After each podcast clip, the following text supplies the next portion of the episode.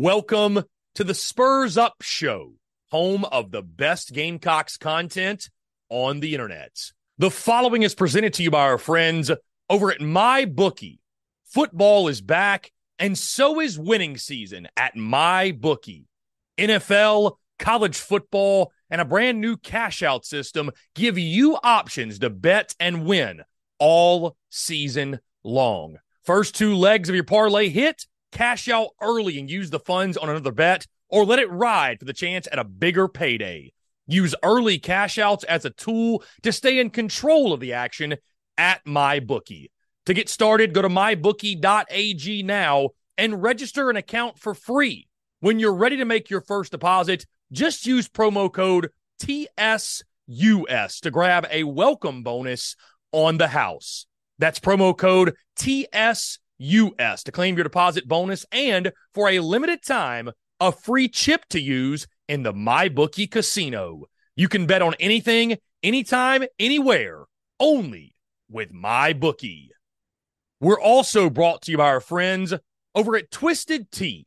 Twisted Tea, the drink that fuels fun and celebrates your love for college football. Keep it twisted. We're also brought to you by our friends over at Prize Picks. Go download the Prize Picks app or go to prizepicks.com. And when you do, use the promo code TSUS to receive a 100% instant deposit match up to $100. Prize Picks is the simplest fantasy game on the market focused around prop total entries. You pick two to six players and you can win up to 10 times on any entry. Prize Picks has no sharks, optimizers, or mass multi entry. It's literally just you against the projection. They also allow mixed sport entry. So, for example, you can take the over on LeBron, parlay with the under on Mahomes. They've got college sports, pro sports, literally anything and everything you can think of. They have got it over at Prize Picks. They also have a slick, easy to use mobile app, both on the App Store and Google Play. They're rated 4.8 stars in the App Store with rave reviews. So many fans and listeners of the Spurs Up show have made tons of money with our friends at Prize Picks, and you should as well. So again, go download the Prize Picks app or go to prizepicks.com. And when you do, use that promo code TSUS to receive a 100% instant deposit match up to $100. Be sure to check them out and tell them that Chris from the Spurs Up Show sent you. Let's get it.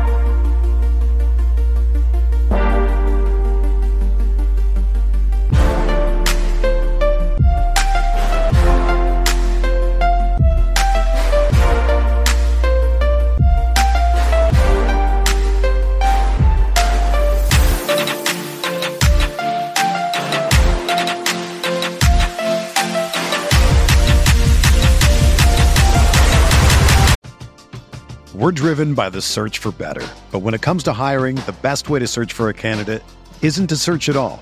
Don't search match with Indeed.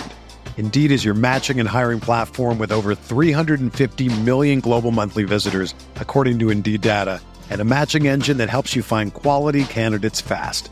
Ditch the busy work. Use Indeed for scheduling, screening, and messaging so you can connect with candidates faster.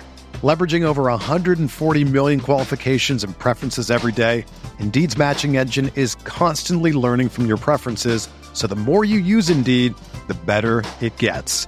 Join more than 3.5 million businesses worldwide that use Indeed to hire great talent fast. And listeners of this show will get a $75 sponsored job credit to get your jobs more visibility at Indeed.com slash BlueWire. Just go to Indeed.com slash BlueWire right now and support our show by saying that you heard about Indeed on this podcast. That's Indeed.com slash BlueWire. Terms and conditions apply. Need to hire? You need Indeed.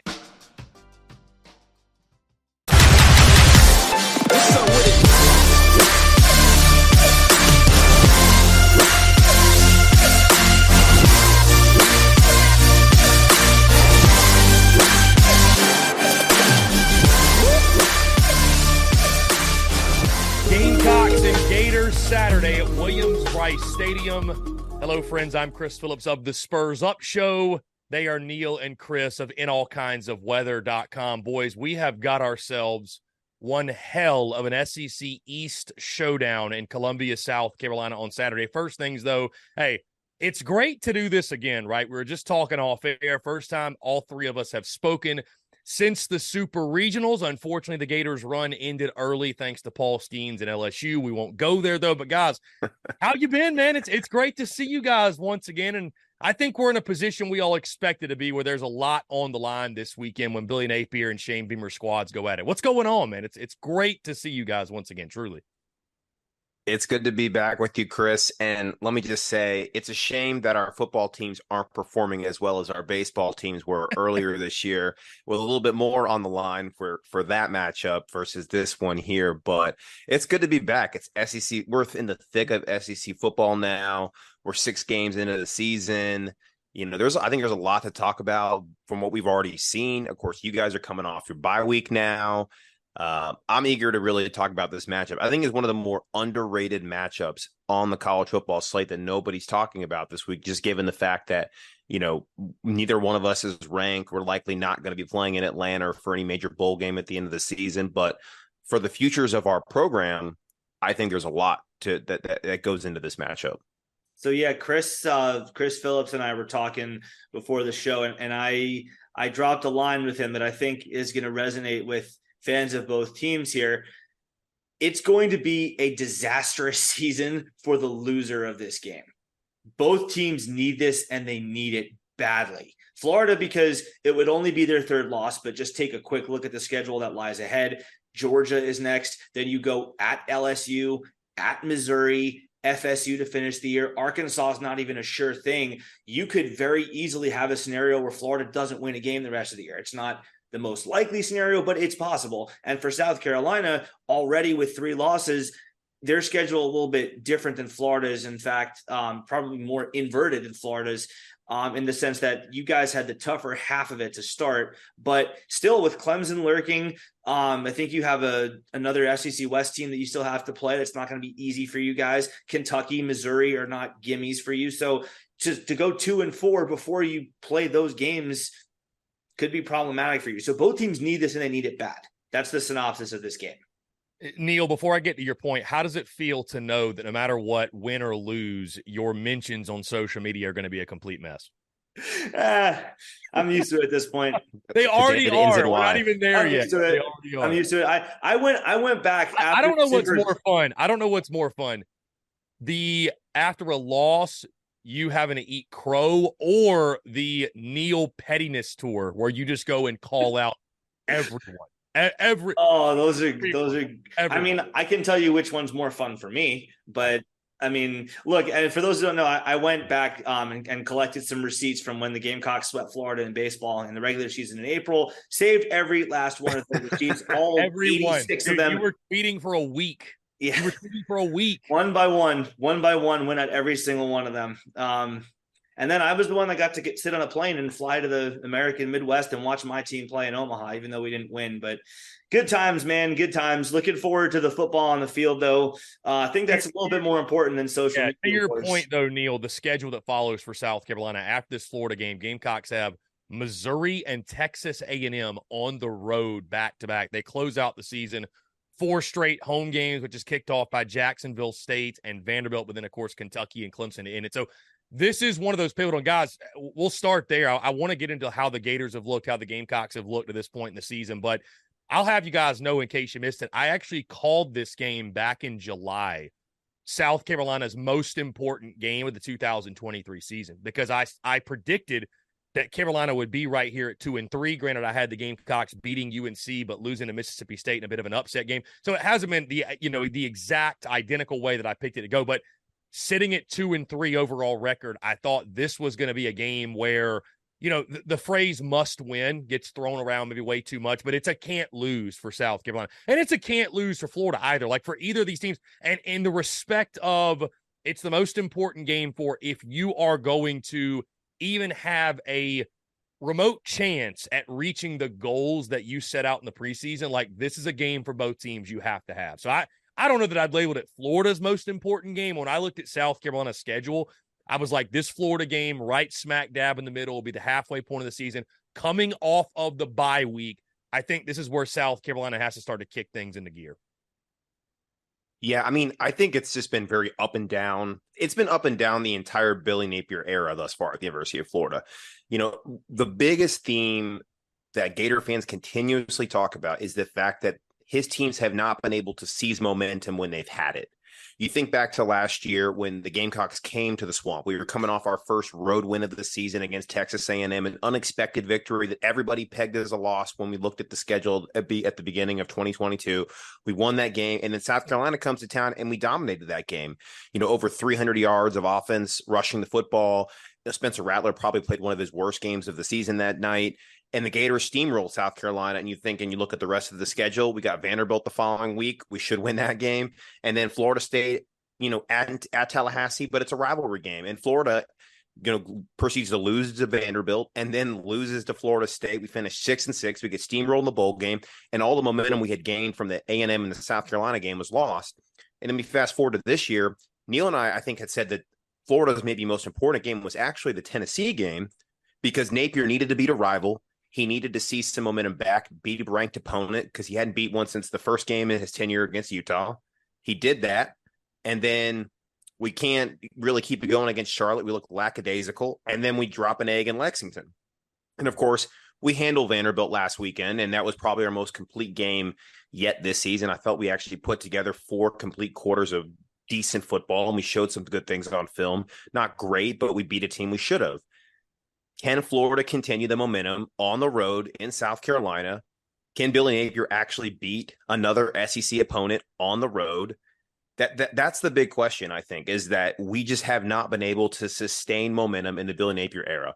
So what's what's been the Gators' issue on the road? That's my question. What what uh, why can ah. Florida not yeah. win on the road under Billy Napier? So what's your theory, Neil? I mean, it's just astounding to me. Here, all right, here, here's the thing it, it's not like you can point to one thing that Florida just magically doesn't do on the road. It's not like it's not like you can just say, yeah, they, they just forget how to tackle on the road, or yeah, the offensive line just false starts itself into third and 65s on the road because they can't hear the snap count, or the, the quarterback, be it Richardson last year or Mertz this year, just makes bad decisions because it's I don't know, it, it's loud, it's rowdy, he gets in his head. It's not one thing every single thing about the Gators just completely falls to pieces on the road. I mean, last week, Florida's offensive line played its worst game under Billy Napier with two offensive line coaches. The pride and joy of this team is the offensive line. And spoiler to what we're coming to talk about later in the show, it comes at the expense of having a special teams coach. We don't have an on field special teams coach because we have two O line coaches. So, with that in mind, you think the offensive line has got to dominate its competition week in, week out. And the exact inverse happened against Kentucky after. I mean, Chris Yates, you can maybe disagree with me on this, but in the the Gators win against Tennessee, they looked really good up front. They maybe missed a block here there, but for the most part, they looked pretty good against a solid SEC opponent. Um, and there there was the the issue of just letting guys get behind them. The secondary just busted some coverages. Kentucky thankfully dropped one of those. It could have been 37 to 14 instead of 33 14, but Barion Brown just, just dropped the football when he was open behind the defense for a touchdown. So it's just a number of different things that Florida just doesn't execute on the road. Offense, defense, special teams, coaching. For some reason, I don't know why, it seems to me like the play calling is worse on the road than it is at home. So I just I can't explain it, but maybe there is some some psychology behind how every single facet of the Gator program just completely implodes outside the swamp. But they're just a very different team outside of Gainesville. I think it's mental. It, it, it's a mental thing with when you go on the road, especially in a conference like the Southeastern Conference. It's a mental game. And I remember actually, I don't know, Chris, if you've watched the Swamp Kings documentary, they talk a lot about that and how Florida struggled on the road in Urban Meyer's first season. We lost three road games that year. And the changes that he had to make in the program internally in the offseason to get these guys mentally ready to go do it. And the next season, obviously, the rest is history. We, we go on to win the national championship. We won a huge road game up in Knoxville that year, coming from behind. You know, we I don't think have gotten that far yet in the Billy Napier era where he's been able to get these guys mentally ready for a road matchup. And maybe even for himself, he hasn't figured out mentally how he's got to prepare. Now, the one thing he's changing for this game is the travel schedule. We are going to be arriving in Columbia a Wednesday night. He wants the guys to get a nice bit of rest of sleep Thursday before they do the walkthrough and then have the game on Saturday. So, will that work? I don't know. Maybe a clear mind, better sleep. You know, there, there's a lot of sports psychology and, you know, about that, but that that's something I, I just I think it's really a mental block for this team that they have not been able to break through yet. Well, and I would say too, guys, to be fair, you know, I, I don't want to say it's overplayed, but winning on the road is really hard because I, am just thinking about from the South Carolina perspective. I mean, their their splits home and away aren't great either, and I would argue South Carolina is a much different team at Williams Brice Stadium versus away. I mean, look at last year when they lose to Florida 38 to 6 and they turn right around. They're in that raucous environment with Sandstorm going against Tennessee and do the unthinkable. So, I mean, you know, you got that great win at Clemson the following week, but for the most part, especially in the SEC, I don't have the numbers up in front of me. Mm. South Carolina has been a, a different team, you know, d- between home and away. And I, I, you know, that leads me to this. I think this is an interesting game from the standpoint of who are these teams really? Because I, I look at Florida and I see the Tennessee game and I see the Kentucky game. And I'm like, which team is this? Which team is Florida more like? That one that won over Tennessee or the one that won over Kentucky? And then you look at the South Carolina side and you just look at their overall record. It's ugly two and three, right? Losing record through five games. But all three of those losses came to ranked teams. And South Carolina, I think, features one of the toughest schedules in college football through the first six weeks of the college ball season. But then you dig deeper one of those three losses at Georgia, lose by 10 points. There's no shame in that. And you punch the dogs in the mouth at a 14 3 lead at half. But then those losses to North Carolina and Tennessee, they were ugly, right? Mm-hmm. And you gave up a combined mm-hmm. 15 sacks in those two games. South Carolina with 23 total team sacks. So, guys, I, you know, I, I think it's a real question. And I'll tell you this, guys, I'm curious the mood of Gator Nation going in this one because I can tell you from the Gamecock perspective, I feel like it's a fan base that's very on edge right now. I think a lot of people got smacked in the face with a dose of reality in that loss to Tennessee. There were a lot of people, I think, that saw eight and four last year and thought, okay, Gamecocks will just pick it up and keep it going and win nine or 10 games this year and be the surprise team in the SEC East. And for those of us that follow it really closely, we knew, hey, this is a football team with real deficiencies on the line of scrimmage. They lost guys in the portal. There were serious roster turnover. But I think for those that were, say, picking nine and three to pick up that third loss in the fifth game of the season, you know, this is a game where I think a lot of people, and I don't want to say, and I don't want to speak on this to, to say that Gamecock fans are fair weather or anything like that. Like they're going to pack out the stadium whether they lose every game or not. But like you can sort of feel it like the, the the the buy-in and the interest in this season from the fan base perspective if this is an L to Florida it probably wanes off a good bit versus if it's an inspiring performance that shows an improvement is on the way. So, um, you know, again, guys, for, I, I think for both teams, we're going to learn a lot of like, who are you really? Like, that's my question for South Carolina and Florida in this game is who are you really? We're driven by the search for better. But when it comes to hiring, the best way to search for a candidate isn't to search at all. Don't search match with Indeed.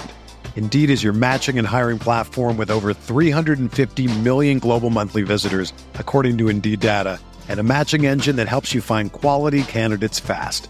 Ditch the busy work. Use Indeed for scheduling, screening, and messaging so you can connect with candidates faster. Leveraging over 140 million qualifications and preferences every day, Indeed's matching engine is constantly learning from your preferences, so the more you use Indeed, the better it gets. Join more than 3.5 million businesses worldwide that use Indeed to hire great talent fast. And listeners of this show will get a $75 sponsored job credit to get your jobs more visibility at Indeed.com slash BlueWire. Just go to Indeed.com slash BlueWire right now and support our show by saying that you heard about Indeed on this podcast. That's Indeed.com slash BlueWire. Terms and conditions apply. Need to hire? You need Indeed. Hey, it's Kaley Cuoco for Priceline. Ready to go to your happy place for a happy price? Well, why didn't you say so? Just download the Priceline app right now and save up to 60% on hotels. So, whether it's Cousin Kevin's Kazoo concert in Kansas City, go Kevin, or Becky's Bachelorette Bash in Bermuda, you never have to miss a trip ever again. So, download the Priceline app today. Your savings are waiting. Go to your happy place for a happy price. Go to your happy price, Priceline. Yeah, I think that the Gator fan base is jaded a little bit. Like they look at the win on Saturday over Vanderbilt, the best performance, like I mentioned, all all year, and I, you're just they're not buying into it. I don't think. I don't think they're they, they, one because it was Vanderbilt, and two because they saw the team beat a top almost a top ten Tennessee team at the time at home really dominated that game. I mean, they they dominated the football game. They kind of sat on the ball in the second half, but Tennessee never really threatened the Gators in that game. And then they go and they play like they did in Lexington, and they're just like, okay, we're going on the road again in the SEC. We've lost in Columbia, South Carolina before. Like it's going to happen again. It's almost like it's just deja vu all over again. We're going to see the momentum start to go up, and then it, you know comes to a crashing halt. So I think that they're just kind of on edge and they're jaded at past results that they don't believe that this team can actually turn the corner finally and, and do it. They they they I think most Gator fans are actually pegging this as a loss until they see otherwise. I that, that's say, really the mood I see. I wouldn't say I wouldn't use the word jaded. I would use the phrase beaten into submission. Because Florida, look at Florida on the road. Look at their results they don't just lose on the road, they embarrass themselves. Against Utah, the Gators did everything imaginable to beat themselves, up to and including having two guys wearing the same jersey run on the field at the same time, which is up there with Marco Wilson being a moron for the dumbest penalty I've ever seen in my life. And then at Kentucky, you just get completely and utterly owned in the trenches when you're bigger and you're stronger than them. What else are we supposed to expect? We we i mean we we can only go by the data that's rolled itself out to us. We can't just live in a different reality one where florida went to utah and won by four touchdowns and go yeah you know that happened. We beat utah 38 to 10 we'll beat south carolina no problem. No we have to live with the reality that's presented itself to us. And that reality is that florida has played exactly one good half of football outside the swamp in the now exactly year and a half since Billy Napier has come here. That was at Texas A&M last year. First half of that game was terrible, by the way. We we let a, a true freshman quarterback in his true start throw for almost 300 yards in one half. I mean, it was terrible. So we're just looking at this and going, all right, well, we have one half of football to justify any possible positivity here against every other half of football we played, the other seven games. I mean, what else are we supposed to do? I, I just think what's fascinating, guys, is when you're coming into a game where it feels as if both fan bases are expecting the worst and like somebody has to win right? Like like somebody's going to win the game. It's just like but it's always i feel like weird things are bound to happen when you have both fan because i i feel like both fan bases are you know you could use the adjectives like jaded or you know, uh, uh, spiteful or on edge or upset or disgruntled. Like I, I feel like both are in very similar situations for for different reasons. So I, again, I'm expecting some weird things to happen. Now, getting on the field, guys, let's talk about it. I, I want to start when the Gamecocks have the ball. So the South Carolina offensive side, Florida defensive side. You guys have probably seen it. I'll give the Gator folks some some intel on the Gamecocks. Spencer Rattler um, you know, I, I know that uh, Florida fans had their fun with Spencer rattled after that game last year in the swamp, but he has been brilliant thus far. Like I, I will say this for all the, the deficiencies that South Carolina has on the offensive side, most notably the offensive line and the running back position, which they feel like maybe they found somebody in Mario Anderson. I think he can be a capable RB1, but the deficiencies they have on the offensive line and Juice Wells going down. And guys, I can tell you he is not going to play in this football game from what I've been told. So Xavier Legette's going to lead the way. Spencer Rattler's been nothing short of brilliant. Now, against Tennessee, he looked like a mere mortal. I think the volunteers did a really, really good job. I'm sure Billy Napier and Austin Armstrong will look at that film, try to duplicate that. But when you think about the fact that Seven has put everything on his shoulder, everything on his back, carrying this football team, and it's literally all season long looked like a one man football team, he has been brilliant. And I really think changing the coordinator, I think that's done wonders for him, simplifying everything. He doesn't like he's thinking as much. He's just playing free, just going out there, playing pitch and catch. And and then there's Xavier Legette, guys, at wide receiver. I mean, he he has been one of the bigger surprises, I think, in college football. A dude that you know, we had high hopes for for a couple of years consecutively. Uh, he's already shattered his career receiving yards total in this season. Like he's already done that. So I think one of the best wide receivers in the SEC, at least what he's proven to this point, and that's what they're going to rely on. Because guys, I'll tell you right now, South Carolina, the biggest questions for them: Can they resemble, can they get any sort of balance, any sort of push in the run game? And can they keep Spencer Rattler upright? And my biggest fear, admittedly, guys, was coming into this season in games in which South Carolina could not find offensive balance. Well, obviously, they were going to be one dimensional. It was going to put it all on seven. And even, and we've seen it this year, even teams that aren't great at rushing the passer, I know, guys, you'll speak on it. Florida hasn't exactly gotten the backfield a ton this season.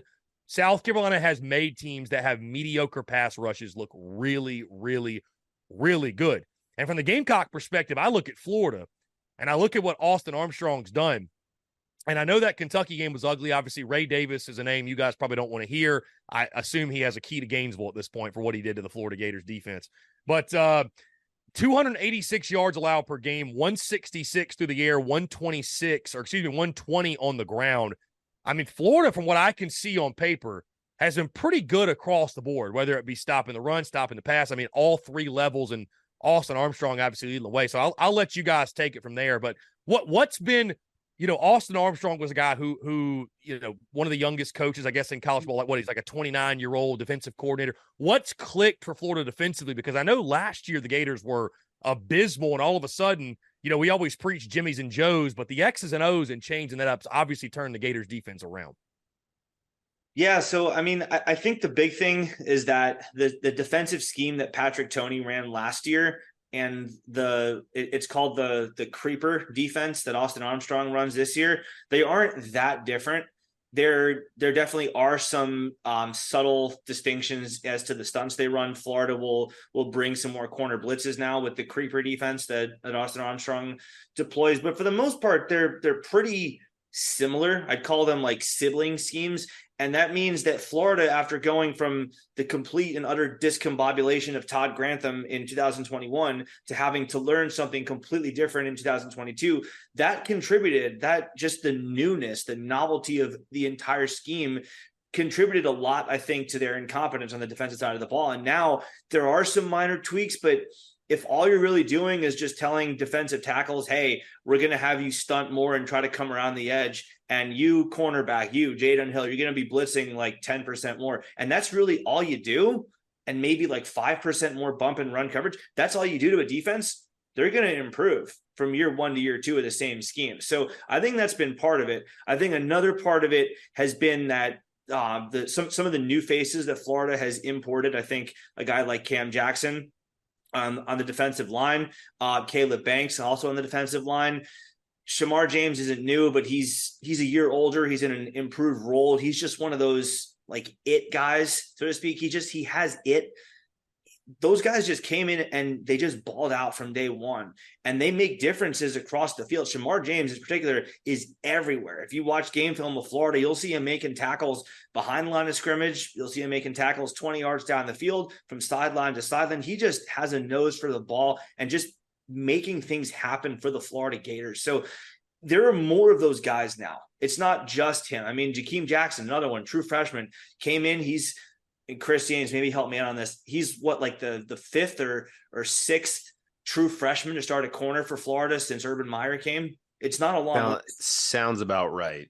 Yeah, he's up. It, Vernon Hargreaves comes to mind. Janoris Jenkins, Joe Haden, Joe Haden. Yeah, sounds it's about right. very short list, and Jakeem Jackson's on it. So just like that, a Jordan Castell, although he's kind of cooled off lately, but uh, I mean that could be this could be a big bounce back opportunity game for him. But that's the point. There's just so many new faces across this defense that they're just guys that have what it takes to play SEC football.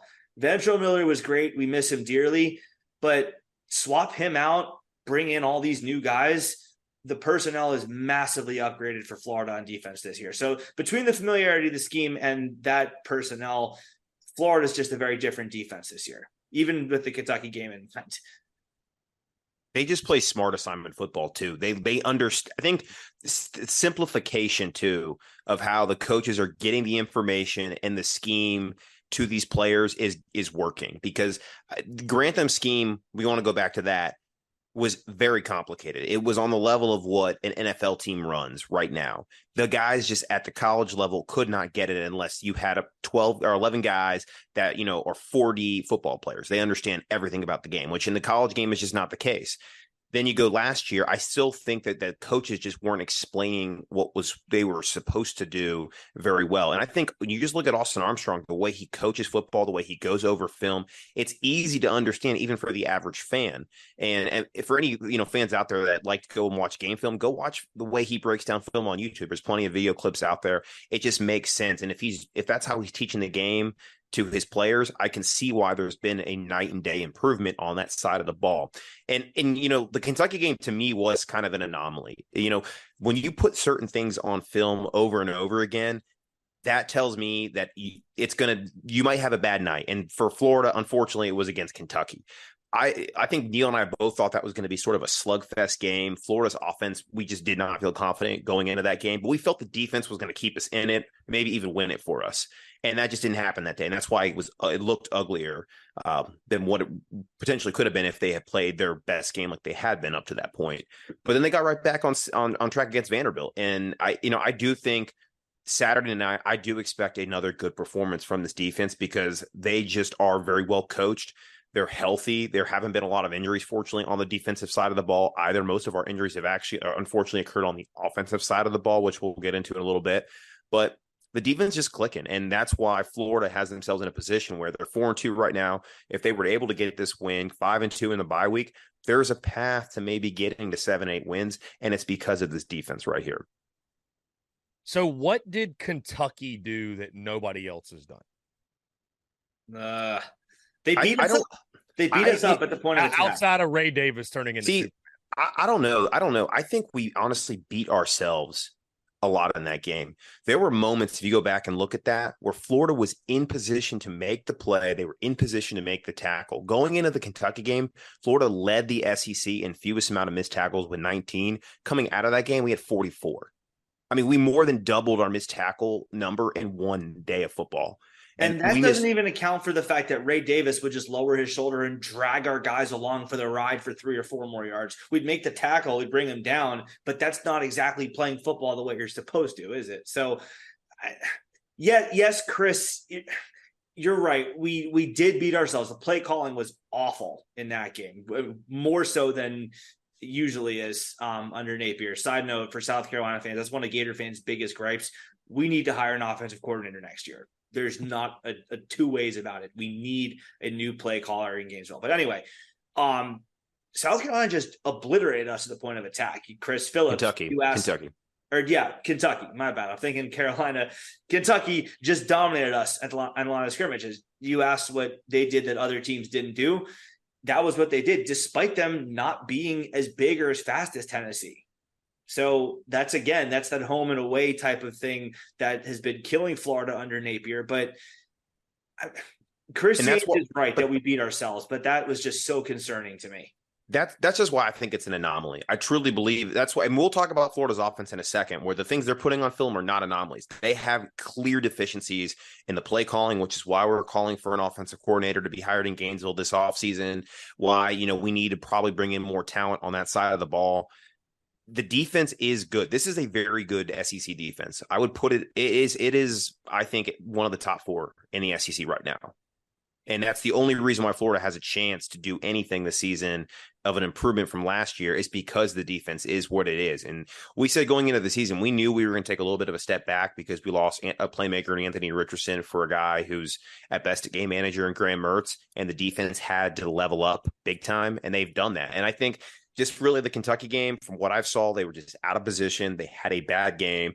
They were downright just bad at tackling that day, and they got beat. And then you look at Kentucky; they only threw for 69 yards, and yes, they had some drops. But even if you get those catches, they still do not beat us through the air. It was all through the ground. It was a want to that we did not have that day in Lexington. And I just think that you know the coach like Austin Armstrong, who's drilling into these guys, he's kind of that mold of a a little bit of a Kirby smart, the way he kind of talks and the way he he drills into these players.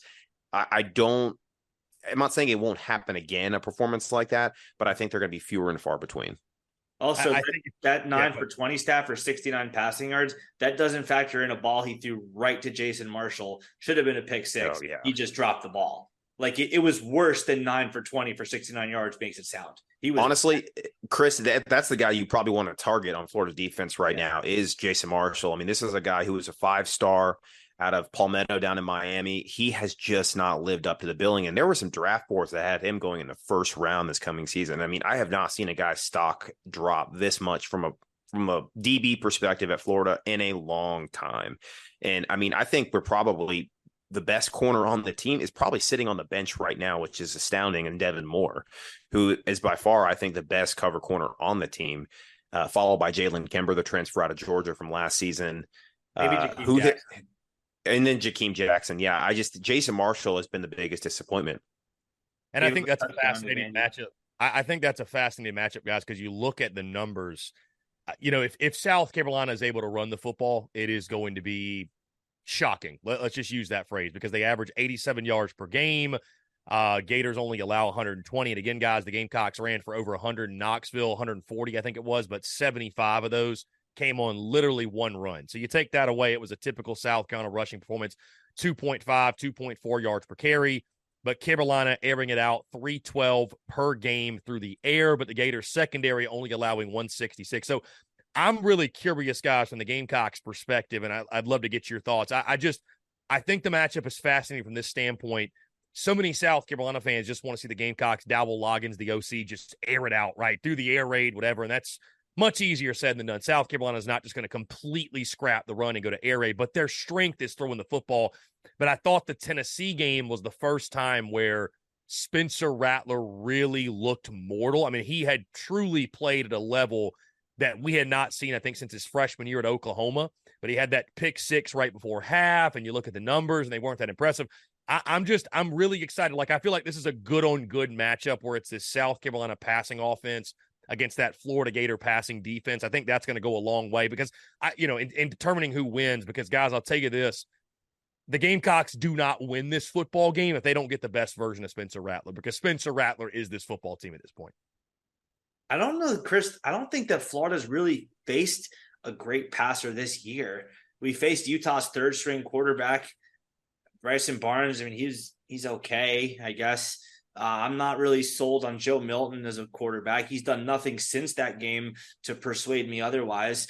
Devin Leary completed less than half his passes, and I mean, the the irony being, this, this is hysterical. Perhaps the most talented quarterback Florida's faced so far or at least one of the two, was Charlotte's quarterback, Jalon Jones, because he was a former Florida Gator signee, was in the Gator program, um, wound up leaving the program because of some off-field issues. But I mean, he he was wanted by some SEC schools, and he went to Charlotte, and I mean, he didn't really do a ton, but he had some big plays against us. But Florida hasn't really faced a quarterback like Rattler this year, and obviously they did last year, and obviously some of those players are back from the team that shut down Spencer Rattler. But it's not going to be easy to go from facing six quarterbacks in a row of average status or below average status to suddenly making the jump to on the road, Williams-Brice Stadium. Everyone there wants your blood, and now you're facing a very good quarterback. So that's going to be interesting to me just to see how Florida faces um, or how Florida fares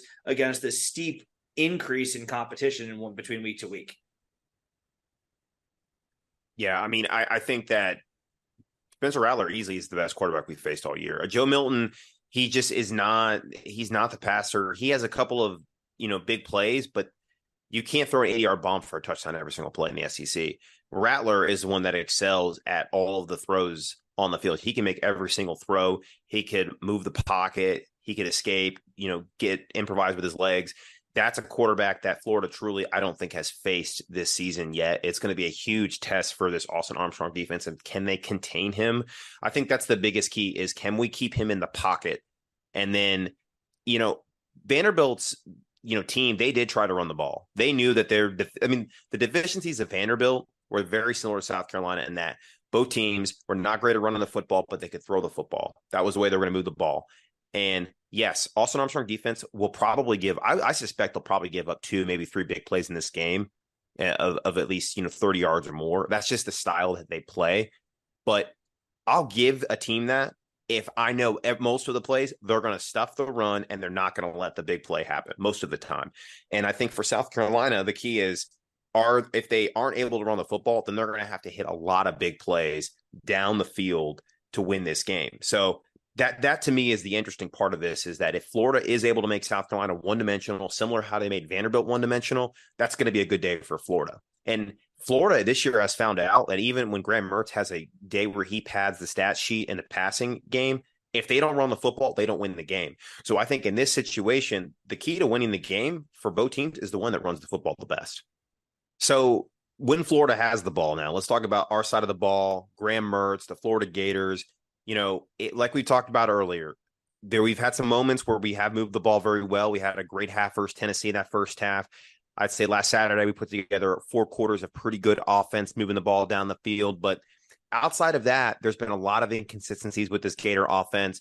They've struggled at times at getting in, in the red zone and punching it in the end zone, settling for a lot of field goals.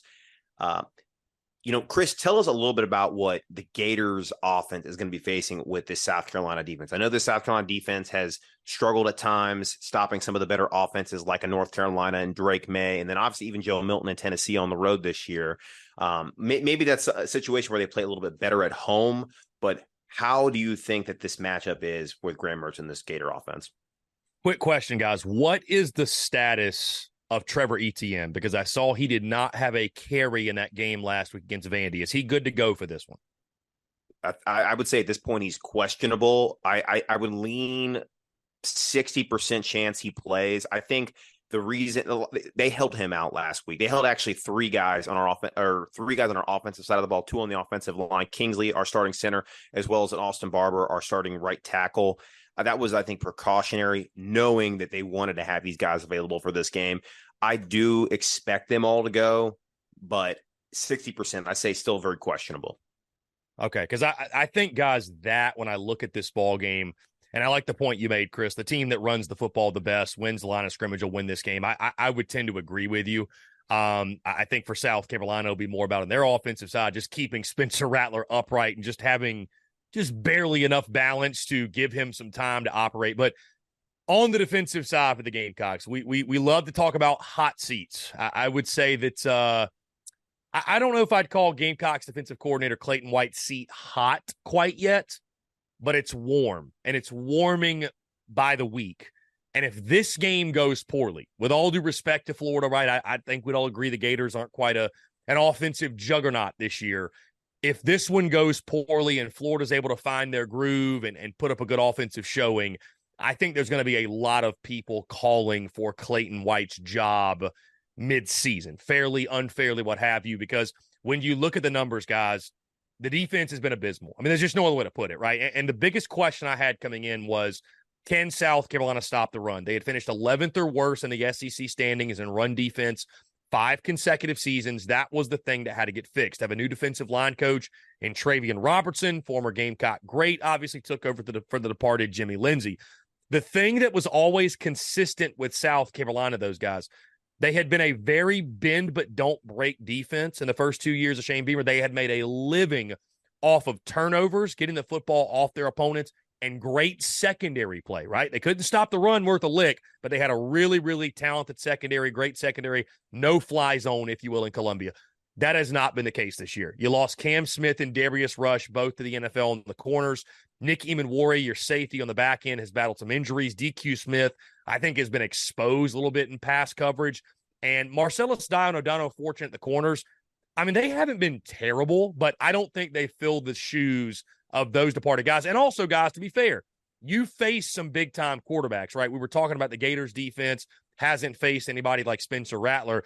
I mean, the Gamecocks have faced Drake Maye. They face Will Rogers. I know Joe Milton's not all that great, but a quarterback that it can at least stretch the field. I mean, if you want to throw Carson Beck in there, you can. I, I, I know you know, some people will still try to say he's unproven, but I mean, I think he's literally on pace to set the all time Georgia single season record for passing yards. So they face some good quarterbacks to this point, but they've been exposed, guys. And uh, South Carolina, mean, again, you look at their defense, the problem is they don't have that secondary to hang their hat on. What's unfortunate is this the rushing defense, at least the yards per game allowed, is much better than it's been in years past at 141.6 but you're allowing 301.4 yards per game through the air. And those stats, you could argue, maybe they're skewed a little bit because of the Mississippi State game where you allowed 487 yards passing to Will Rogers. but still, uh, overall, complete. It just has not been a good product, guys. All three levels. The defensive front. I, I don't think South Carolina's got a high quality SEC defensive line. You my honest opinion, especially at the edge position. Linebacker, they're very young and experienced, or just really not where they need to be from a talent standpoint. And then, like I said, the secondary, I think they have immense talent there, but they got two new corners trying to fill in. You know, they haven't gotten quite what they expected from Emmanwori and Smith in the back end. The nickel's been a mystery as well. So, and also to the scheme, right? We talk coaching, and I think many folks, their gripe with Clayton White is, you know, you go out there against Mississippi State, you sell out on stopping the run and Woody Marks, and you do that. Granted, Will Rogers has a big passing day, but hey, you win the ball game. You go out against Tennessee and a quarterback in Joe Milton that if you guys watch that South Carolina Tennessee game, I mean, Joe Milton is is a very he's a pretty average quarterback. He's got a huge arm, but he's an average quarterback. But instead of selling out on stopping the run again, they played soft, they played off, they let Joe Milton operate. And by, oh, by the way, in the process, they let Tennessee run for 230 yards on the ground. So that to me is the biggest matchup in this game is can South Carolina start, slow down Montrell Johnson and Trevor Etienne if he goes, and then eliminating the quick passing game, the short passes that I know Graham Mertz has made a living on. And I know guys looking at the Gators offense, you know, I, I admittedly ranked Graham Mertz 14th out of 14 quarterbacks in the SEC power rankings over the summer. And I feel like Florida, that was part of the Gators were kind of the fun team to pick on. And Graham Mertz, like, who is this guy? He's trash, whatever.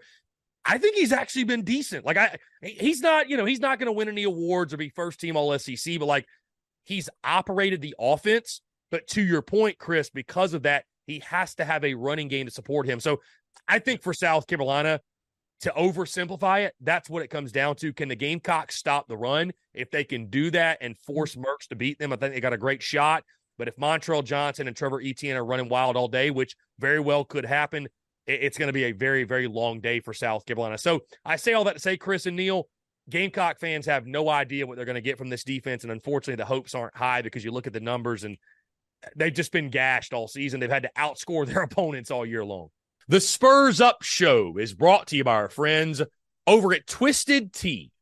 Are you ready to elevate your college football game day experience? Check out Twisted Tea, your go to game day beverage for college football fans. Twisted Tea is unlike any hard beverage you've had before. It's made with real brewed tea and packs a flavorful punch with 5% alcohol and no carbonation, delivering the perfect balance of taste and refreshment that goes down smooth for every game day occasion. No need to settle for the usual. Twisted Tea turns up any occasion, especially when you're cheering for your favorite team. Whether you're tailgating in the stadium parking lot, watching at a bar, or hosting friends at home, Twisted Tea is there to elevate the game day experience. It perfectly complements your love for college football and your passion for creating unforgettable moments. So let's toast to unforgettable game day experiences. Twisted Tea, the drink that fuels fun and celebrates your love for college football. Keep it twisted. The Spurs Up Show is also brought to you by our friends over at Game Time.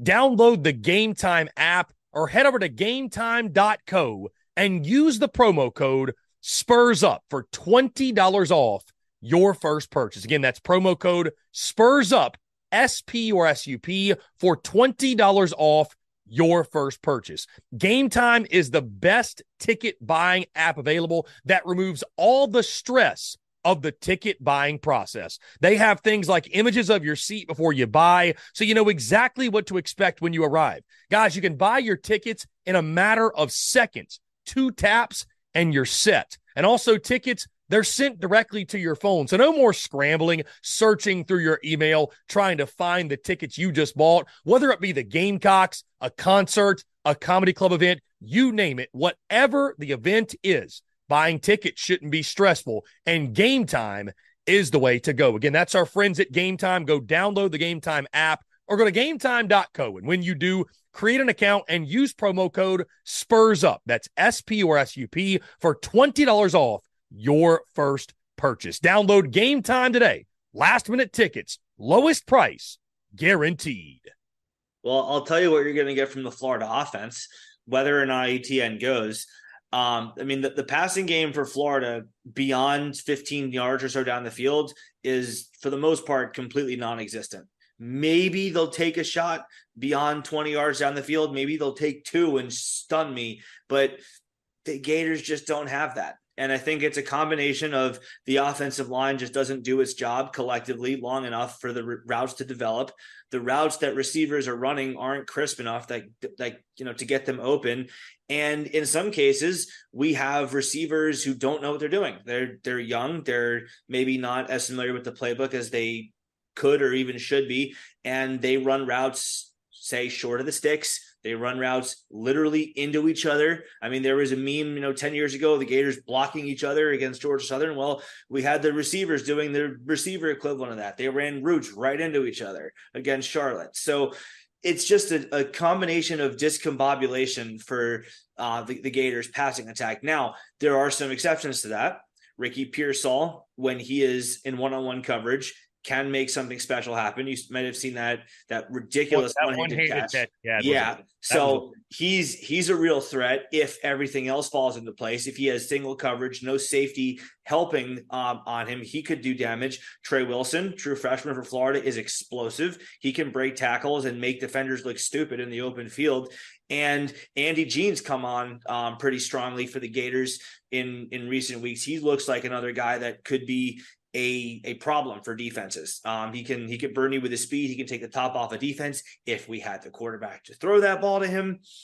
Different story, but Florida's going to utilize a lot of those like five to 15 yard down the field intermediate passes, the quick passes, the screens, the slants, the flares, the quick crossers.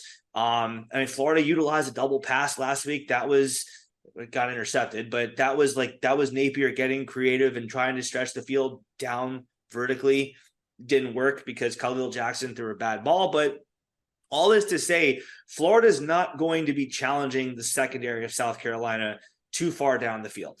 They just they don't have that capability.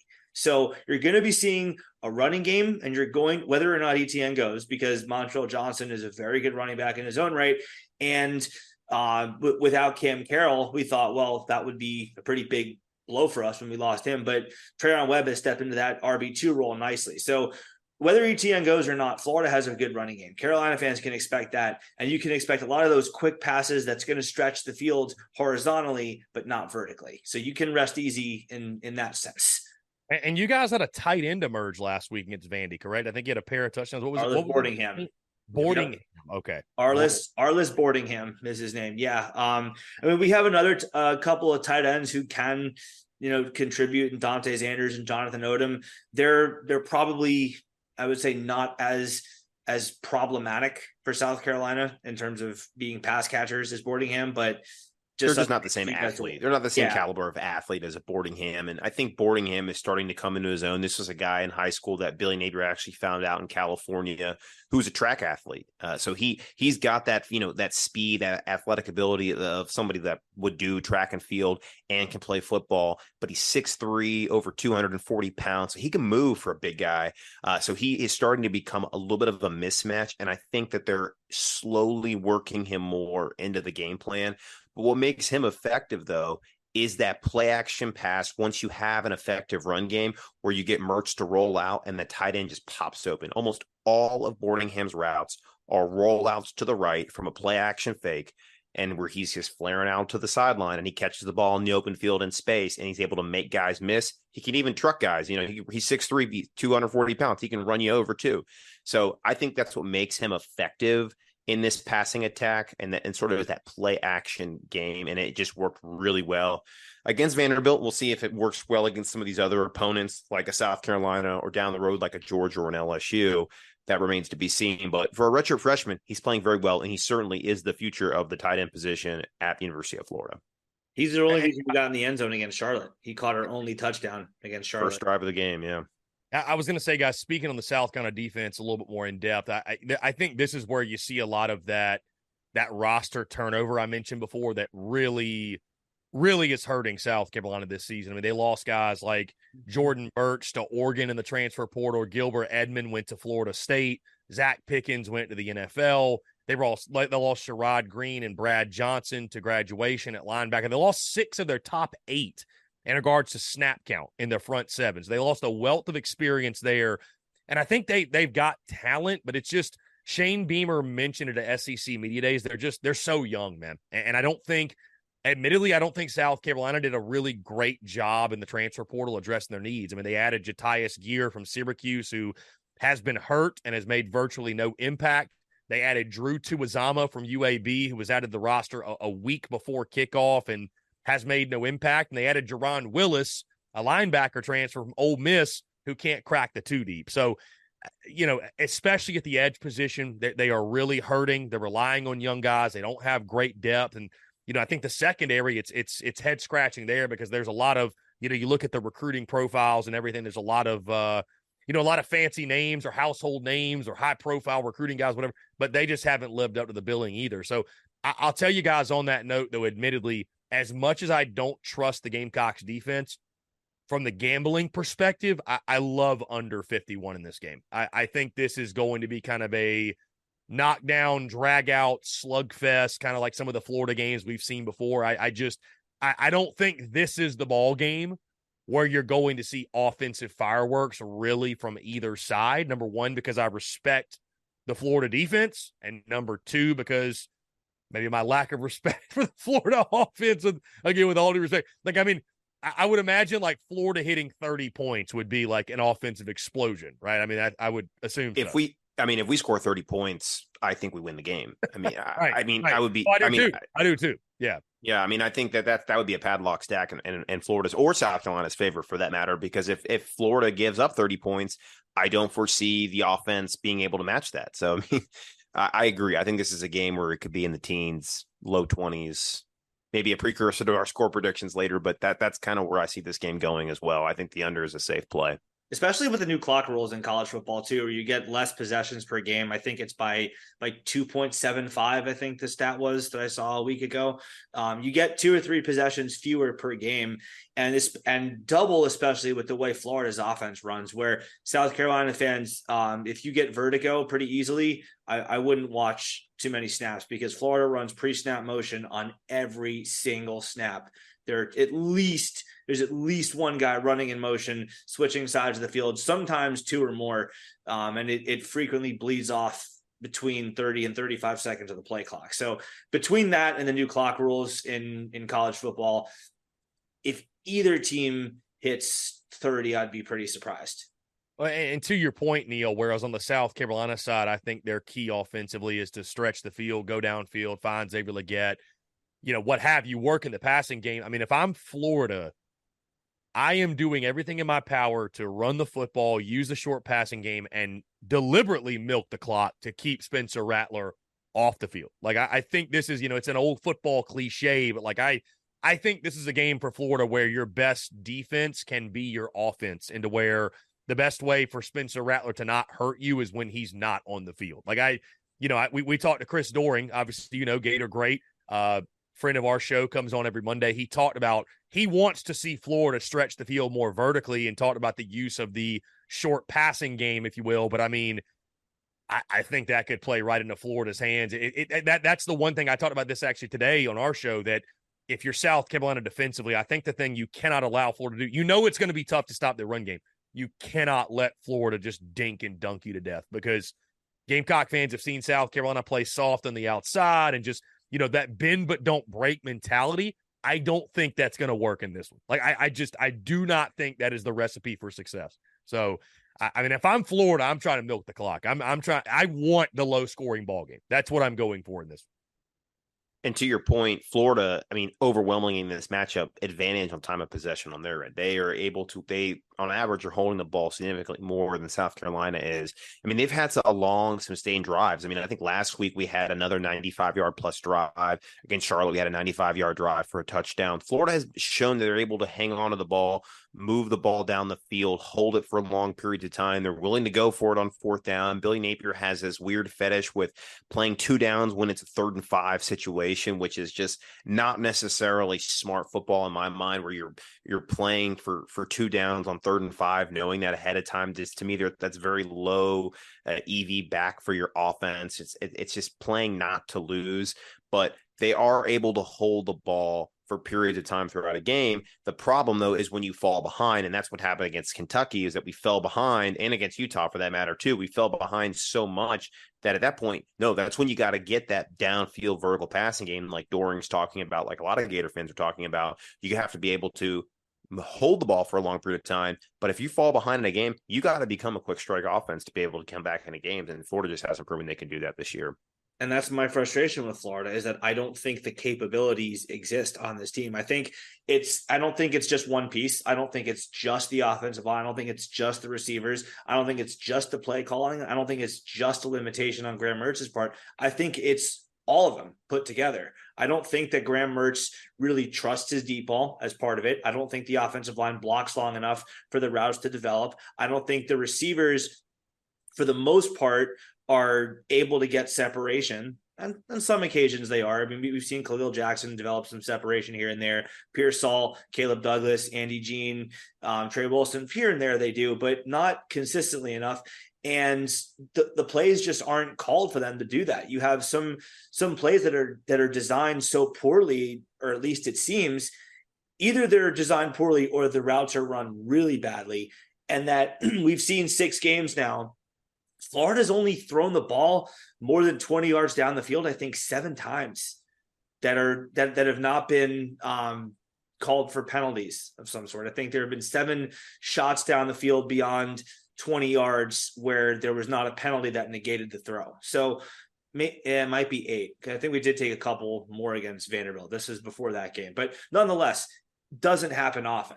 There's a reason for it. There are several reasons for it. And so I just like if Florida goes down 14-3 in this game, they're dead because I don't see them being able to a pitch a shutout on Spencer Rattler for the rest of the game, and then b come back from multiple scores down, and especially on the road, and and come back. So I just. Yeah, maybe we go back to what we said at the start, where we're jaded or beaten into submission or whatever. But I just haven't seen the data to to merit me believing in this and actually, Neil, that you bring up a good point with that that 14-3. Florida has to get off to a fast start on the road. They are notoriously bad at getting off. That's why I think that's another thing you can look at of why they've struggled so much on the road. They fall behind quickly. They either have a turnover to start the game, uh, you know, they get a quick three and out. Offense goes down the field, scores. They have a boneheaded penalty, like in the Kentucky game where we were getting about to get the ball back, only down ten nothing, only for us to get the you know the crazy the the personal foul penalty that gave Kentucky the ball, and then Ray Davis is seventy five yards down the field the next play. I mean, it's it, it's something that uh, doesn't allow us to get off to a quick start. We fall behind dramatically in the first two quarters, and there's no way to make it up. And and and if Florida falls behind early in this game, Neil's right. I, there's not too many scenarios where Florida can make that ground up in the in the game. Yeah, guys, and I think South Carolina's eh, probably geared better to overcome a slow start, throw themselves back in the football game. Right? They're they're. I, I don't think they're going to uh, force the issue when it comes to the run. Right? If they can't run it, they're going to have to lean on Spencer Rattler. But to the point of that, if they do fall behind, you know, that's where I think you've seen the large sack numbers come in because this is an offensive line that if defenses know, opposing defenses know that South Carolina's passing, they, they just really, really struggle to keep him upright, give him time to throw. Because, guys, I, will tell you this it's at a point this year to where when I see Spencer Rattler set his feet and make a throw, I'm expecting a completion. Like, there have been very few throws like I could probably think of them and, and list them on one hand, right? I, I, can number them on one hand where he set his feet and made a throw and it was not a good throw. All of his throws have come, his bad throws have come under duress, under pressure, and he still limited the turnovers to, to a great degree. But, you know, if you're getting in these third and longs and, and, and you're not winning first down, right? These cliches, again, we talk about on a week in, week out basis, or you start slow and you are having to throw your way back in the game that's where I think South Carolina can get in really, really big trouble. And that's that's where those sack numbers start to to really pile up because they just don't have the guys up front. I mean, they started two true freshmen on the offensive line at Tennessee. And I think there's a good chance they could do that again. They do get Ja'Kai Moore back, who could start at the guard position. But I mean, those two true freshmen, I think they feel like that's two of their best five, which I think that kind of goes to show you where they are the offensive front. Guys, in a game like this that could be so close, you know, we got to talk about special teams. Special teams could be a factor. We talk about Beamer ball a lot on this show, but I- I'll admit to you guys, special teams has not quite been what we are used to at South Carolina to this point in the season. There's been a nice fake punt completion by Kai Kroeger against Tennessee. You had a nice little onside kick in the first game, but I think there's honestly been more special teams blunders than there have been outstanding plays, which is just something I didn't expect to see. There was mm-hmm. a really questionable two point attempt in the Mississippi State game that did not come back to haunt you. But, you know, you talk to anybody, good coaches, and I'm not trying to call out Shane Beamer, but just keeping it a buck, like great coaches don't go for unnecessary two point conversions in the second quarter. They just, they just don't do it when they're only up six in the ball game. So there's been some questionable moments with special teams.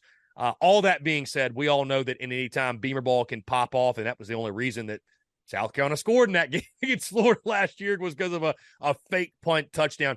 What's the situation with Florida? I know you guys had a, a kicking competition, I think, going in the season, and the guy I believe that's won it. I think he's perfect on the year from what I've seen.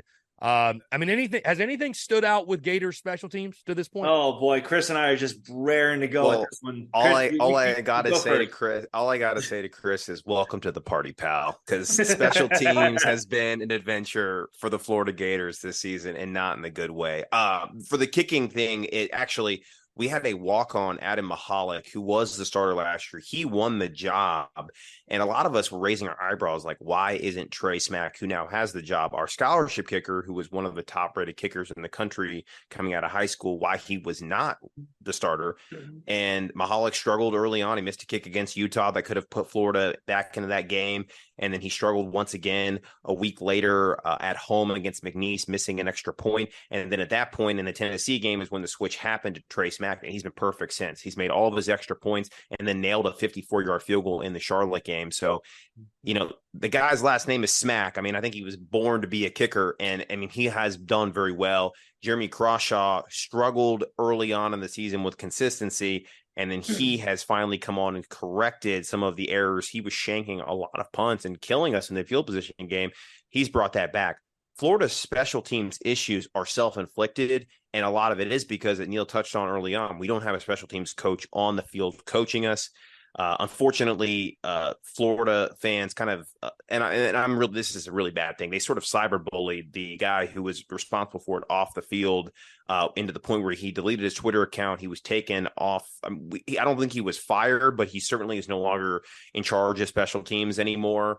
Uh, it was really na- nasty situation that where you see the ugly side of fans. I think in in, in football here, uh, they were saying some pretty awful things on social media, but he was not doing a great job. The coaching staff has not done a great job coaching special teams and coordinating personnel. We've had situations where we've had eight guys out for a punt return or eight guys out for a field goal block.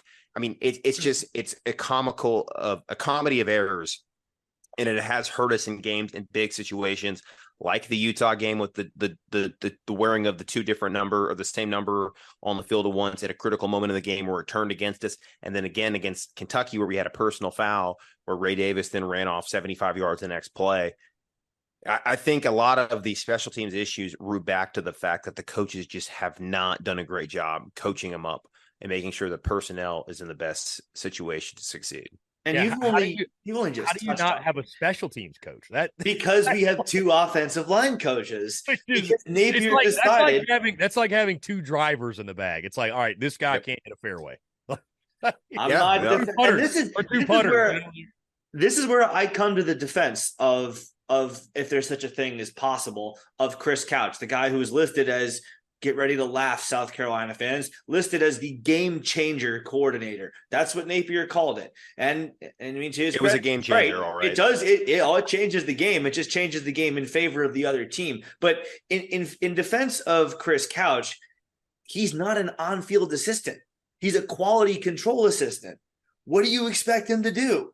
He doesn't have the same power as a Corey Raymond, who's our defensive backs coach, or a Jabbar Juluke, who's our running backs coach, or either of the two offensive line coaches we have. Which, by the way, South Carolina fans, if you want to talk about um, assistant coaches being on the hot seat, I, I don't know if you want to call it a hot seat necessarily, but it's it's pretty clear to most Gator fans that the, the the two offensive line coach experiment, as Chris Yates called it on our or maybe two pods ago, that that's done. It's over. It can't continue. One of those guys will not be back next year. They can't be back next year because possibly we, both. To be honest, possibly both. Yeah, I, and, and, I, I see a scenario both. where both are not back, and and and possibly both. So it's just if you're going to have two offensive line coaches, the offensive line A had better be elite, which it's not, and the special teams can't be a complete and utter dumpster fire, which it is. Now, Trey Smack has improved the kicking situation. He gets credit for that. Jeremy Crawshaw has developed some more consistency as a punter. He gets credit for that. But there have just been so many different things going wrong on special teams. Chris Yates only touched on the tip of the iceberg. There's the fact that we have guys catching punts repeatedly inside our own five yard line. There's the fact that we have guys two or three yards deep in the end zone trying to run kickoffs back. There's the fact that, I, well, maybe Chris did touch on this, but we lined up for a field goal block attempt with eight players. And then we decided because, I mean, the, the average of, of, um, I don't know, the average number, I guess, is what matters most according to Florida. So why don't we go ahead and, and, average it out and run 14 onto the field the next time? Hey, that averages out to be 11, right? Eight and 14 averages out to be 11. So there you go. No, that's a penalty. So we had another one with 13 guys on the field. We had, uh, well, oh, we had one where we almost snapped the ball over Crawshaw's head. He had to jump as high as he could just to catch the snap on a punt. So there, there are just so many different things working in tandem against the Florida Gators when the special teams unit is on the field that it's it's the same sort of synopsis I gave with the Gators on the road. It's not one thing. It's not two things. It's not three things. It is all of them. It's everything working together against us. I, I, the, the, most of the special teams issues have occurred on the road too. I'll, I'll point yeah, that out. That's true too. I, I was gonna say, guys, just on that note, I was wondering because from afar, I'm like, you know, Billy Napier, he, he's recruiting well. You know, I, I, met Billy Napier at SEC Media Days, got to shake his hand. Cool dude. Like, I, you know, got number love for Billy Napier. like, why is he catching so much heat? And then I learned that he has no special teams coach and two offensive line coaches. And I'm like, all right, all right. I see why this is happening. On that note, guys, a massive game, obviously, for Napier and Shane Beamer. Let's give our overall outlooks for the games. Uh, again, I, I think this is going to be a game where weird things happen. Both fan bases, for whatever reasons, their own respective reasons, are nervous, are jaded, are living in angst, are expecting the worst. But as we mentioned, somebody has to win this football game. I'll go on record, guys. I- am not overly confident, to be honest with you. I think this is probably a South Carolina team fighting for six and six, maybe seven and seven and five is still in the cards. But if you're going to get there, you have to have this one. South Carolina has been a different team at home. Florida struggles on the road. You know, the special teams factor does favor South Carolina, but I, I think this is a coin flip game, guys. If the Gamecocks can't stop the run, it's going to be a very long day. But I do think great opportunity for Spencer Rattler to prove himself. I think low scoring game, guys, like I said, under 51 is my play. I really would not be surprised if it if it went either way but I am going to go South Carolina 24 to 20. Again, if you flip that score and told me Florida won, would not be stunned at all, but because of the home field advantage in a year, guys, where it feels like home field advantage, maybe it doesn't mean everything, but it feels like it means more than it has in quite some time in the SEC. I got to side with the home team in this one and go South Carolina 24 to 20. What what say you guys for the game on Saturday? Well, Chris, Neil, you want to I mean, he he he just ran through our our verdict uh, in like a minute. Um, so yeah, I mean, we typically typically end our preview shows by giving our key to the game, the percent chance we have um, for Florida to win, or in your case, you can flip that to the percent chance South Carolina has to win, and then our score prediction. So key to the game for me is offensive line and defensive line for Florida at the very least hold your own. Defensive line, that should mean you dominate because as Chris Phillips has alluded to, the offensive line for South Carolina is not very good. So you should win this battle.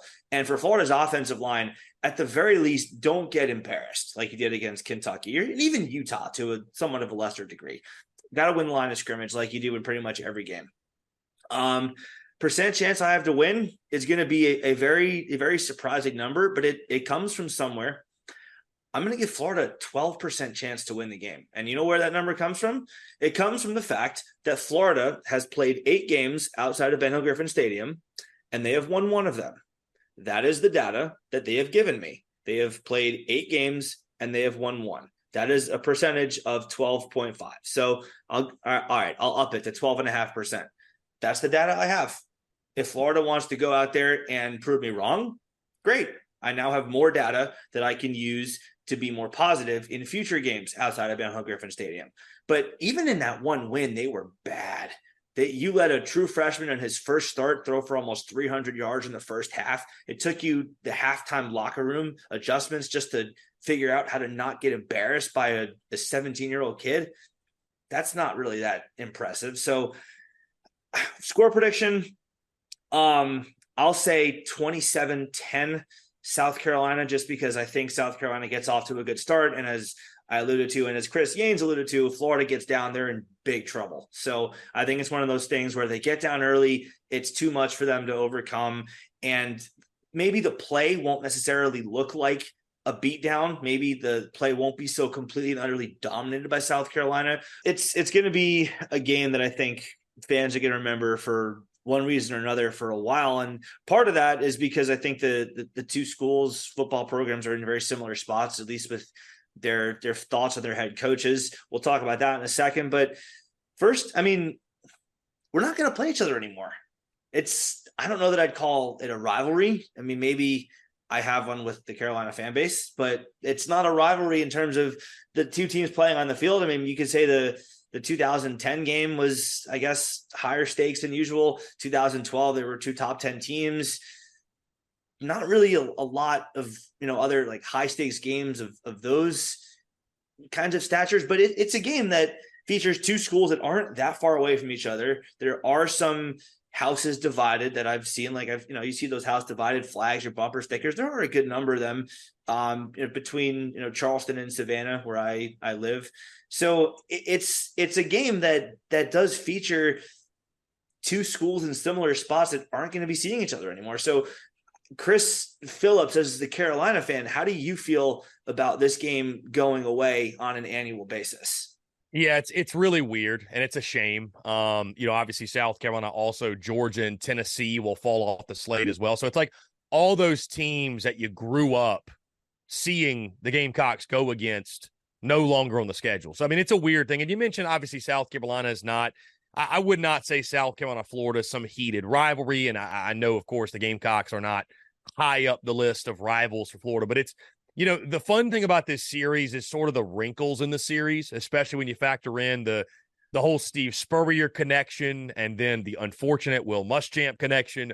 Um, but you know, there, there's just it seems like there's a lot of South Carolina Florida crossover in some respects. I mean, there's even you go as far as like there's guys on the you know on the on the South Carolina beat that or or, or cover the Gamecocks that went to Florida. Our good friend Mike Gillespie of ABC Columbia, he's actually a a Florida alum. And then, of course, on my show, we have Chris Doering on Mondays. We have Mark Ryan of the Fan Upstate on Thursdays, who is a noted Florida Gator alum. So it's funny, like there's a lot of Gator flavor when it comes to the content that I know that we create and uh, you know some other things as well. But it it's a shame, you know, it's weird. I mean, I know we're all really excited for Texas and Oklahoma and the expansion of the SEC and just what that means for the league, especially if you watched uh, you know that that Texas OU game over the past weekend and just bringing that over to the conference. I know it's going to mean big things for everyone, everybody's pockets as well. But yeah, that that game falling off is strange, and uh, you just hope that it's you know with the new scheduling format, it's not too long before these two teams meet because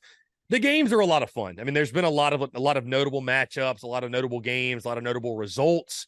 And uh, like you mentioned, 2010, obviously, hopefully, hopefully it gets back to a point. I think I speak for Gamecocks and Gators fans that hopefully it gets back to a point to where when the two teams meet, there's a lot at stake yet again because it's been a very long time for I would say probably both to where there was a lot at stake in a regular season game to that magnitude in regards to the SEC championship being on the line. But it, it, it's weird, man, and it's a shame. It's a shame, but you know, it's uh, you gotta you, with change, you adapt or you die, and so that's what you have to do. But hopefully, sooner rather than later, we see South Carolina and Florida square up again.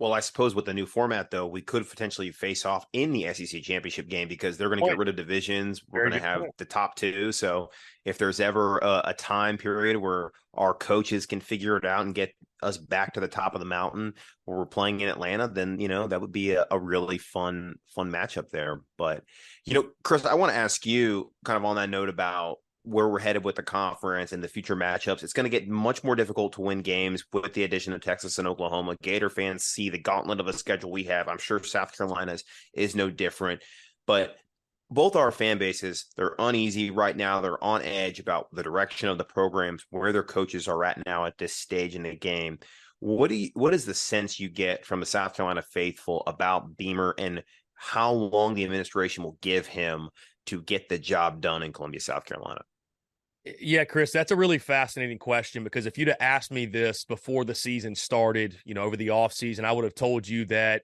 at least at that point, I thought Shane Beamer sort of felt untouchable, right? Because of the way they finished year two of his tenure and all the positive offseason momentum they have created. But, you know, the start of this season and really following the Tennessee loss, it was a very humbling reminder to me that it really comes down to wins and losses. And no coach is immune to the effects of losing. It doesn't matter how great your culture is. It doesn't matter what your graduation rate is. It doesn't matter how cool your uniforms are or what you say in press conferences or this, that, whatever.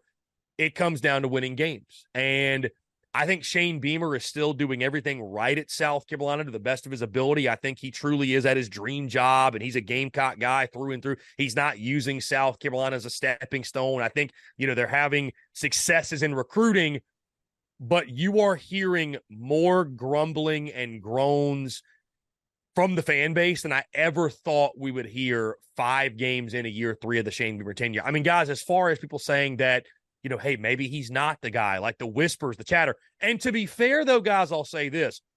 You heard it. It was maybe a little bit more subtle, but you heard it also following the Florida game last year when the Gamecocks got beat down 38 to 6. And of course, Shane Beamer was loyal to Marcus Satterfield at that point. And can Shane Beamer make a move? Can he fire a coordinator? Can he do this? Can he do that? So find some joy. Yeah, the, the whole, yeah, doom and gloom, find some joy, what have you. So I, I want to tell you, Chris and Neil, that South Carolina, I think the administration is locked in with him for the long haul. I think it's one of those things. This is the way I look at the hiring. You hired a guy who had never been a head coach before if you're going to roll the dice to that degree, you've got to invest, in my opinion, in the long term. Like you, you got to let him build, you got to let him grow, you got to let him evolve, and just see what happens. Like you're South Carolina, you've never won anything, anyways. What do you have to lose taking a chance on this guy? And I don't think you can pull the quick trigger. I don't think this was ever going to be a three or four year fix, a rebuild. Like, for example, at Florida, what I'm saying is blasphemous because Florida has won national championships. It shouldn't take you three to four years to win at Florida. You have resources, you have history, tradition, the way you're recruiting, right? Like Billy Napier's not going to get the leash that Shane Beamer's going to get. And I'm not even telling you that he should. And I think the thing that's going against these coaches as well is especially when South Carolina goes out there, they don't just lose to Tennessee in a revenge game, but they get their butts whooped.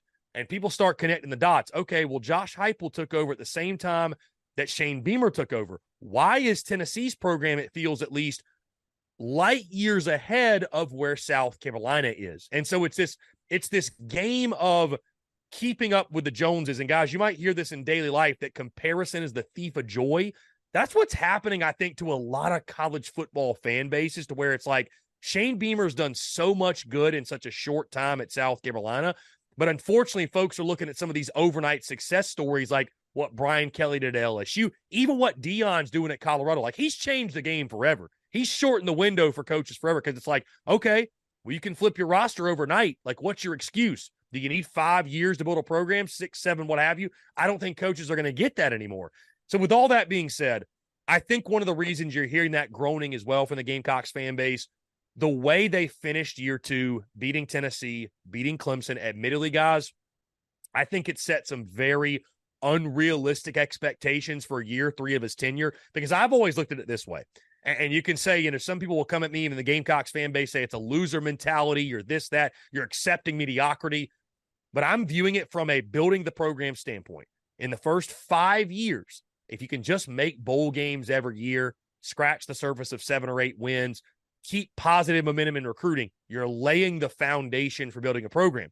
But the question to your point is, is he going to get that much time? Like, is the fan base, is the administration, are they going to allow him to do that? So I would say this I'd say the buy in is still really high on Shane Beamer and Beamer ball and, and everything, but no coach is immune to the effects of losing. And even though South Carolina doesn't have the history and tradition of a Florida, they got a taste of it with Steve Spurrier. And. Gamecock Nation is itching so badly to get back to that. And then you look at what your neighbor's doing down the street, and especially if a Florida got it going. That's why, guys, I said this game was so pivotal for South Carolina over the summer because I don't think Florida's going to be down forever. Like whether it's Billy Napier or it's somebody else who's reaping the rewards of his recruiting, somebody will get into Florida and get it going and get it right because Florida, just like Tennessee, and I know you guys don't like the comparison, but like has history, has tradition, has one big. All it takes at Florida is the right guy. Like you got everything you need, right? You just need the head man. So if if if you continue to get surpassed by some of these other programs, you see the success Mizzou is having, Kentucky is having. Guys, I don't know if it goes sideways. Again, no coach is immune to the effects of losing. All that being said, the fan base I think still loves Beamer. They support Beamer, but you got to win games. Bottom line, you got to win. And I just never thought we'd hear the level of criticism and the level of, you know, the fan base being so disgruntled with the potential of, oh, well, maybe this guy ain't it after five games in year three. That admittedly, guys, stunned even me. Well, I well, will say this for, or sorry, go ahead, Chris. I was just going to say, your lips to God's ears on the Florida will not be down forever. I, I, I, don't yeah. I, I, don't maybe I'm just a, a, a you know I, am a clueless outsider, but I mean I, I look at the recruiting, and again I don't know if Billy Napier will be the coach of those players, but somebody's going to coach that well, talent. So I, have heard the comparison. I'm I'm sure you're you're old enough to remember Ron Zook at Florida. He right. recruited very very well. He was like then, the bridge guy. He was the bridge guy right. to the guy. Right. Right. And he he replaced the legend in Steve Spurrier, right? And then Urban Meyer came in and won with his player, his recruits in that first 06 title, got the ball rolling. And then Urban obviously was the juggernaut recruiter that he was and was able to recruit another national championship team two years later. But, you know, I I I think there are fans that say Napier could be that guy. It's only a kick. A jump. A block. It's only a serve. It's only a tackle, a run. It's only for the fans. After all, it's only pressure. You got this. Adidas.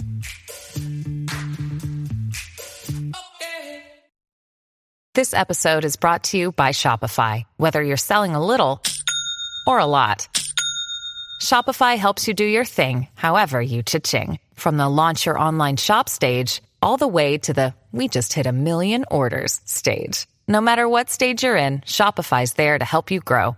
Sign up for a $1 per month trial period at shopify.com slash special offer, all lowercase. That's shopify.com slash special offer. But if Napier maybe is able to hire an offensive coordinator this offseason, and we're hearing a lot, uh, Neil and I both on our sides, people that we know within the program – believe that is going to happen. We uh, Napier recognizes that he cannot do it all. He, I think, is a very good CEO, but like all good CEOs, they're only as good as their COO, their CFO, their VPs, whatever you want to call them, the people underneath them in that in that big conglomerate of people that lead the program, that lead the organization. They have to be good behind him, and he has got to hire a few more good people behind him. One being an OC, kill the experiment that is this two offensive line approach, maybe get an on-field special teams coordinator or have a coach responsible for it at least on game day that is on the field so we clean up these things. Then i think he's able to focus more on the things he's really good at which is building a culture building a great recruiting class you know having a good relationship with the administration to do big time projects uh, be better maybe at game management situations with calling timeouts clock management play you know little things like that. It takes something major off your plate. And also, it provides some insulation for you because mm-hmm. one of the things I said at the time with Dan Mullen, when he decided in 2020 to retain Todd Grantham after, I mean, that was a championship caliber team with that offense we had. We didn't win a championship because we had a, a historically bad defense. He should have been fired for that, no doubt. And the moment that Dan Mullen decided to keep Todd Grantham, the target moved from Grantham's back to Mullen's back. And that's why one year later, when things went south, it was Mullen, not Grantham. Uh, firing Grantham was a year too late. Yeah. Well, all right. So a couple, a few, a few different points I wanted to make in order. I was, uh, I was just bursting at the opportunity to tell Gator fans this. You, you, you think our schedule is bad in 24? South Carolina's might be even worse. Yes, they do have Vanderbilt, but listen to this at Alabama, at Oklahoma, at Kentucky, who's no longer a joke, LSU, Mississippi, Texas A&M, and what seems to be a rising Missouri program. Not to and mention the obvious game. That deal, that schedule is going to come with more than likely a redshirt freshman quarterback taking over and running the show. So right. So that, this and th- this was my point when the schedule first came out for Florida, and everyone was like, "Oh my god, it's horrible." It's hey, Mark horrible. Mark Ryan said it was the most difficult college football schedule in the history of college football. He Florida's and South Carolina's. Florida's, Florida's most Florida's, difficult schedule Florida. college ball history because they play eleven Power Five opponents. But here's the thing: you're in the SEC. Get used to it. That's what you signed up for, right?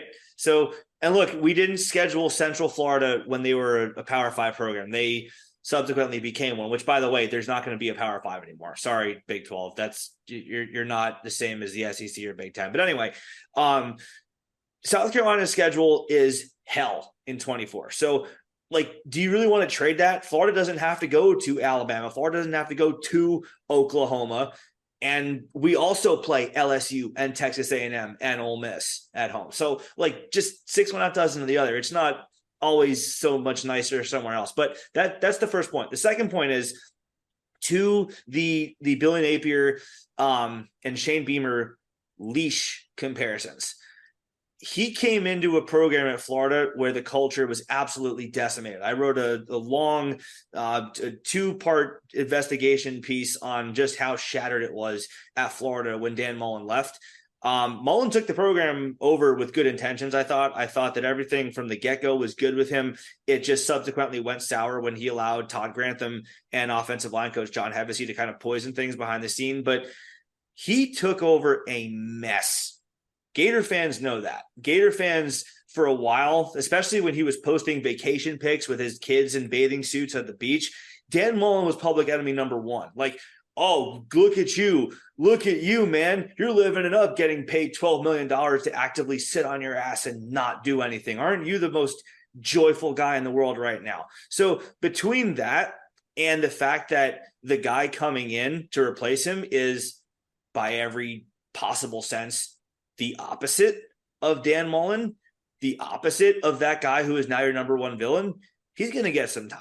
He's going to get some patience. He's going to get some understanding that things were not great when he took over and that he needs a little bit of, of a leash to make things the way they should be. Now, that said, the leash is not infinite. It is not a leash of, say, the length it would be at a program like Rutgers or a program like um, like a Kansas State so Florida fans are kind of balancing those two extremes where yeah we're prepared to be patient but at the same time we got to see some improvement. We got to see some progress. We've and this has been my my uh my my war cry with with this team this year too is we've got to see some signs that things are heading in the right direction.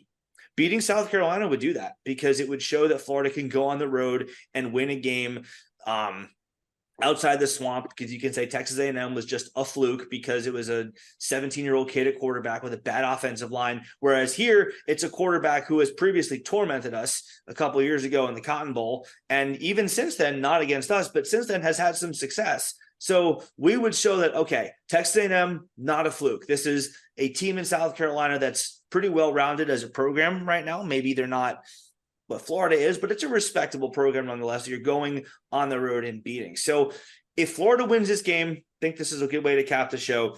If Florida wins this game, it'll show at least some sign of improvement. It'll show some sign of progress. It'll show some sign that things are better now than they were a year ago or even earlier in this year. If South Carolina wins this game, it will give you guys all the momentum because you've already played the the hell part of your schedule. You've already played your your Georgia game. You've already played a solid team in North Carolina and you've already played Tennessee on the road.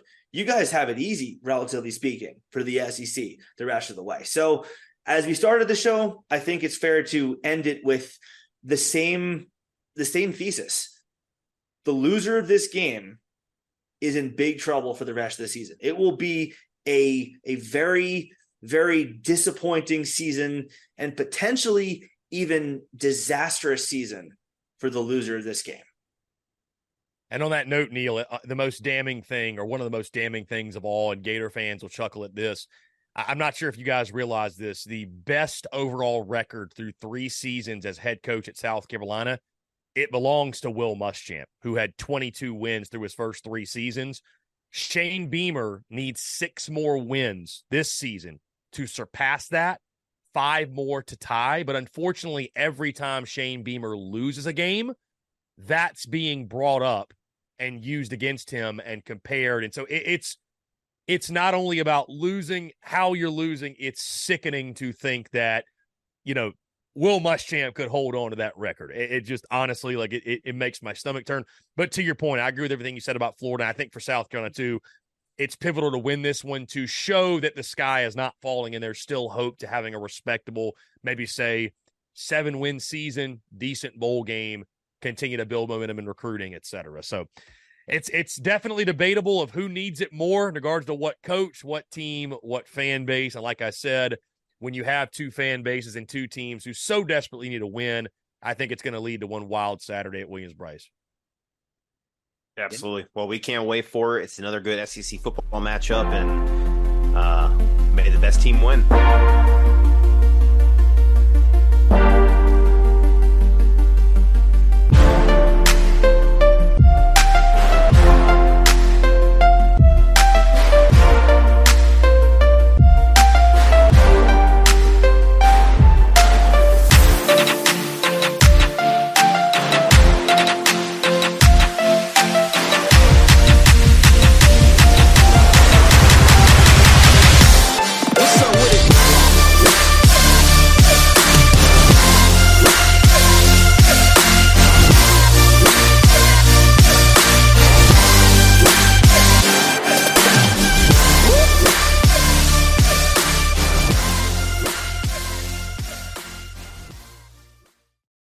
It's happening daily. We're being conned by the institutions we used to trust. The mainstream media is distracting us with meaningless headlines instead of focusing on the harsh realities facing American families. Time is short before something big happens, and that's why so many folks are preparing. They're becoming self-reliant by investing in emergency food storage from My Patriot Supply. Go to mypatriotsupply.com and secure four-week emergency food kits for each member of your family. Each kit contains tasty breakfasts, lunches, and dinners, averaging over 2,000 calories per day. Save $50 on each four week food kit you purchase. Plus, get free shipping on Ready Hour four week emergency food kits. You're not ready if it's not Ready Hour foods. At My Patriot Supply, you can also get solar power generators, water filtration units, heirloom seeds, and survival gear. Order by 3 p.m. and your unmarked boxes ship the same day. Shop MyPatriotSupply.com today mypatriotsupply.com.